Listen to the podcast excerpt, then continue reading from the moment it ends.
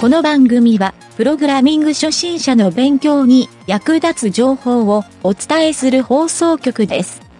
はい、どうも、なんちゃってエンジニアのゆげたです。えー、仕事柄ですね アイティー のことで相談をよく受けるんですが、仕事にはあまりつながらずですね、無料コンサル状態になっています。名刺を渡すとお友達感覚の人が多いようですね。えー、でもですね、連絡もらえるだけありがたいんですけどね。それではなんちゃってラジオ始まるよ。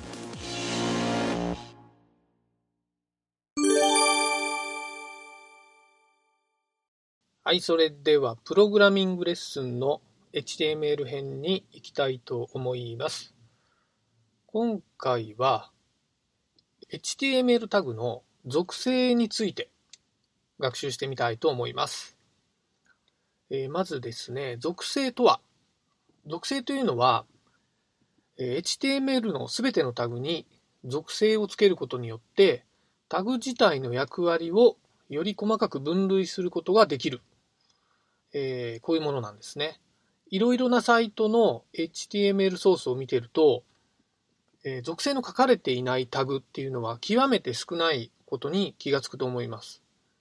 これまで学習してきたメタタグとかですね、まあ、メタタグが分かりやすいんですが、メタタグのネームとかコンテント、プロパティっていう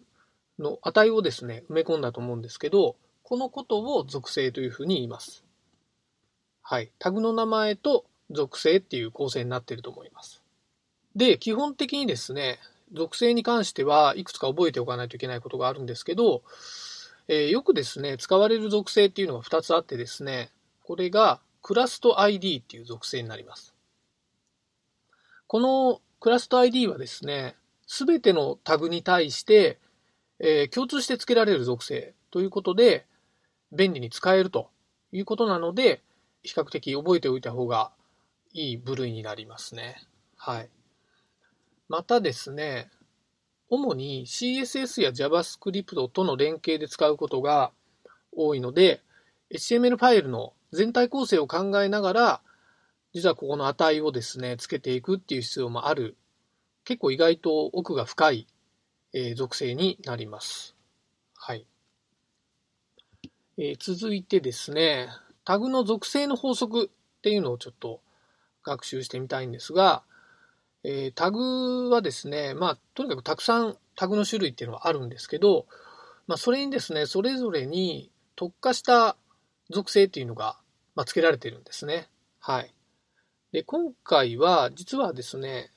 そのタグの属性を覚えていくと、一定の法則があるっていうことに気がつくと思います。はい。えー、これもですね、比較的、えー、よく使われる属性として、まずですね、タグの種類で、リンクタグとスクリプトタグ、あとですね、イメージタグ、他にもですね、A タグ、エンベッドタグ、アイフレームタグ、まあ、この辺ですね。まあ、他にもたくさんあるんですが、このタグにですね、すべて共通している属性がですね、エスアールシー と エイチアールイーエフ っていうこのに種類あるんですね。はい。そのタグでどっちの属性を使うかっていうのは、えー、ちょっと覚えていくしかないんですが、実はですね、この エイチアールイーエフ と エスアールシー っていうこの属性ですね、たまに間違って使ってですね、えー、ミスになってエラーになることもあるんですけど、それを間違わないために覚える方法っていうのをですね、ちょっと調べてみました。はい。それはどういうことかっていうと、まずですね、エスアールシー 属性っていうのは、基本的にページ内に埋め込みをするっていう属性値になります。えー、この属性値を使うのは、イメージタグ。アイエムジー ですね。あと、スクリプトタグ。えー、この辺が埋め込みをする。まあ、イメージ的にはそうですよね。画像を埋め込んだり、JavaScript を埋め込んだりするっていう意味で エスアールシー っていう属性を使うという場合なんですけど、それ以外はですね、エイチアールイーエフ っていう属性を使うんですけど、この エイチアールイーエフ っていう属性の意味はですね、そこの エイチアールイーエフ 属性の中の、まあ、パスとかですね、ユーアールエル ですね。これを参照するっていう意味があるみたいですね。はい、A リンクの場合は、まあ、主に ユーアールエル が書いてあって、その ユーアールエル を参照してですね、まあ、リンク先にページが切り替わると、飛んでいくっていうような意味合いで使われますし、えーまあ、他にもですね、エイチアールイーエフ 使っているのいっぱいあるんですけど、ちょっと特殊なのが シーエスエス ファイルを読み込むリンクタグっていうのがあるんですが、これをですね、エイチアールイーエフ 属性でファイルを読み込むことになるんですけど、JavaScript のスクリプトタグが エスアールシー で、リンクタグが エイチアールイーエフ っていうのが、どうしてもちょっと僕も納得がいかなくてですね、えー、まあ調べてもですね、あまり答えにはつながらなかったんですが、どうやら エイチティーエムエル の仕様としては、リンクタグの シーエスエス 読み込みは参照をしているということのようですね。はい。ちょっと何か深い理由があるのかもしれませんが、まあ、これはこれっていう覚え方をした方がいいかもしれません。はい。えー、それからですね、プログラムでよく使うデータ属性っていうのを、えー、ちょっと学習してみたいんですけど、これはですね、比較的汎用性の高い属性として、えー、よく使われるんですが、まあ、主に JavaScript で連携するときに使うんですが、えー、たまに シーエスエス で連携するときも便利なので、僕はよく使っているので、これは覚えてもらいたいんですけど、まあ、エイチティーエムエル でですね、そういったシステム構築をするときに、そのタグにですね、特別な意味を持たせたいとか、何か、えー、表示されないけど値を埋め込んでおきたいみたいな場面って結構出てくるんですね。はい。そういった時に、このデータ属性っていうのが便利に使えてですね、えーまあ、好きな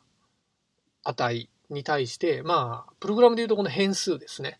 好きな変数に値を埋め込むような感覚で、属性に対して値を埋め込んでいくっていうことができるようになります。書き方は非常に簡単で、データハイフンほにゃららっていう、まあ、このほにゃららの部分は何か英単語を書くっていうのが一般的なんですけど、まあ、ハイフンをいっぱいつなげて、えー、何かプログラムの変数っぽく、えー、作ってもいいですし、まあ、ハイフン一つでも全く問題ないんですが、データハイフンなんちゃらっていう書き方をすると、汎用的なデータ属性になると。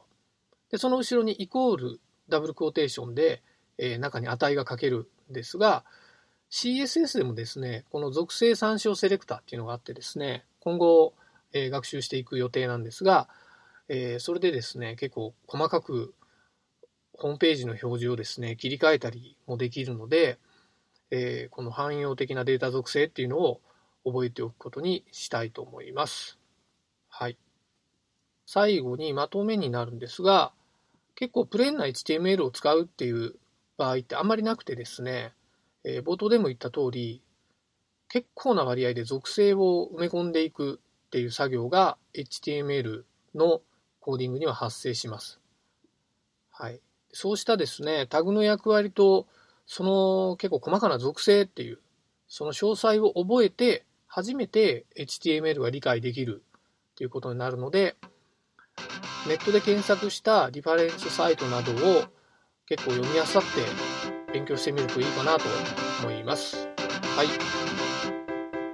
今回はこれまでになります。